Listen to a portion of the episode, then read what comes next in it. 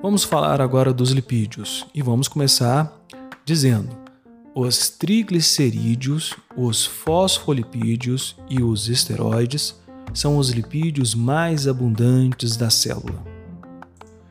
Os lipídios são um grupo de moléculas caracterizadas por serem insolúveis na água e solúveis em solventes orgânicos.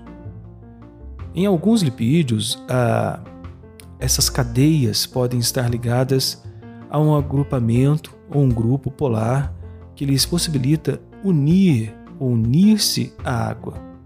Os lipídios mais frequentes nas células são triglicerídeos, fosfolipídios, glicolipídios, esteroides e poliprenóides. Os triglicerídeos, vamos falar um pouquinho deles. Os triglicerídeos são triésteres de ácidos graxos com glicerol. Cada ácido graxo é constituído por uma grande cadeia hidrocarbonada. Os agrupamentos carboxila desses ácidos reagem com os agrupamentos hidroxila do glicerol. Dessa maneira, quando apenas dois carbonos do glicerol estão conectados, a ácidos graxos, a molécula é denominada diacilglicerol. Os ácidos graxos sempre têm um número par de carbonos, pois são sintetizados ou fabricados a partir dos agrupamentos dos blocos acetila de dois carbonos. A cadeia hidrocarbonada costuma apresentar ligações duplas, e nesse caso, a gente diz que o ácido graxo é insaturado. Essas duplas ligações são importantes porque produzem ângulos nas cadeias hidrocarbonadas. Os triglicerídeos servem como reserva de energia para o organismo. Seus ácidos graxos liberam muita energia quando são oxidados. Os fosfolipídios, vamos falar um pouquinho deles.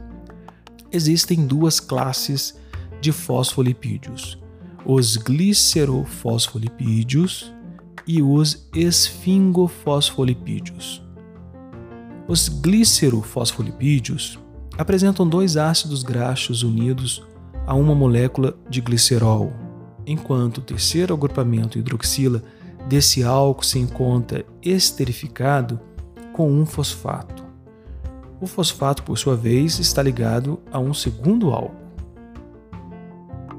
A combinação do glicerol com os ácidos graxos e o fosfato resulta em uma molécula que chamamos de ácido fosfatídico.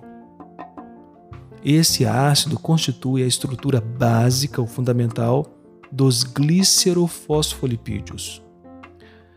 Conforme já foi falado em outros episódios, os glicerofosfolipídios apresentam um segundo álcool, que pode ser a etanolamina, a serina, a colina ou o inositol. Com eles são obtidos os fosfolipídios denominados ou chamados de, vou falar devagar para que a gente possa entender, fosfatidiletanolamina. O outro, fosfatidilcerina. Outro, fosfatidilcolina e o último, fosfatidilinositol. Muito difícil falar isso.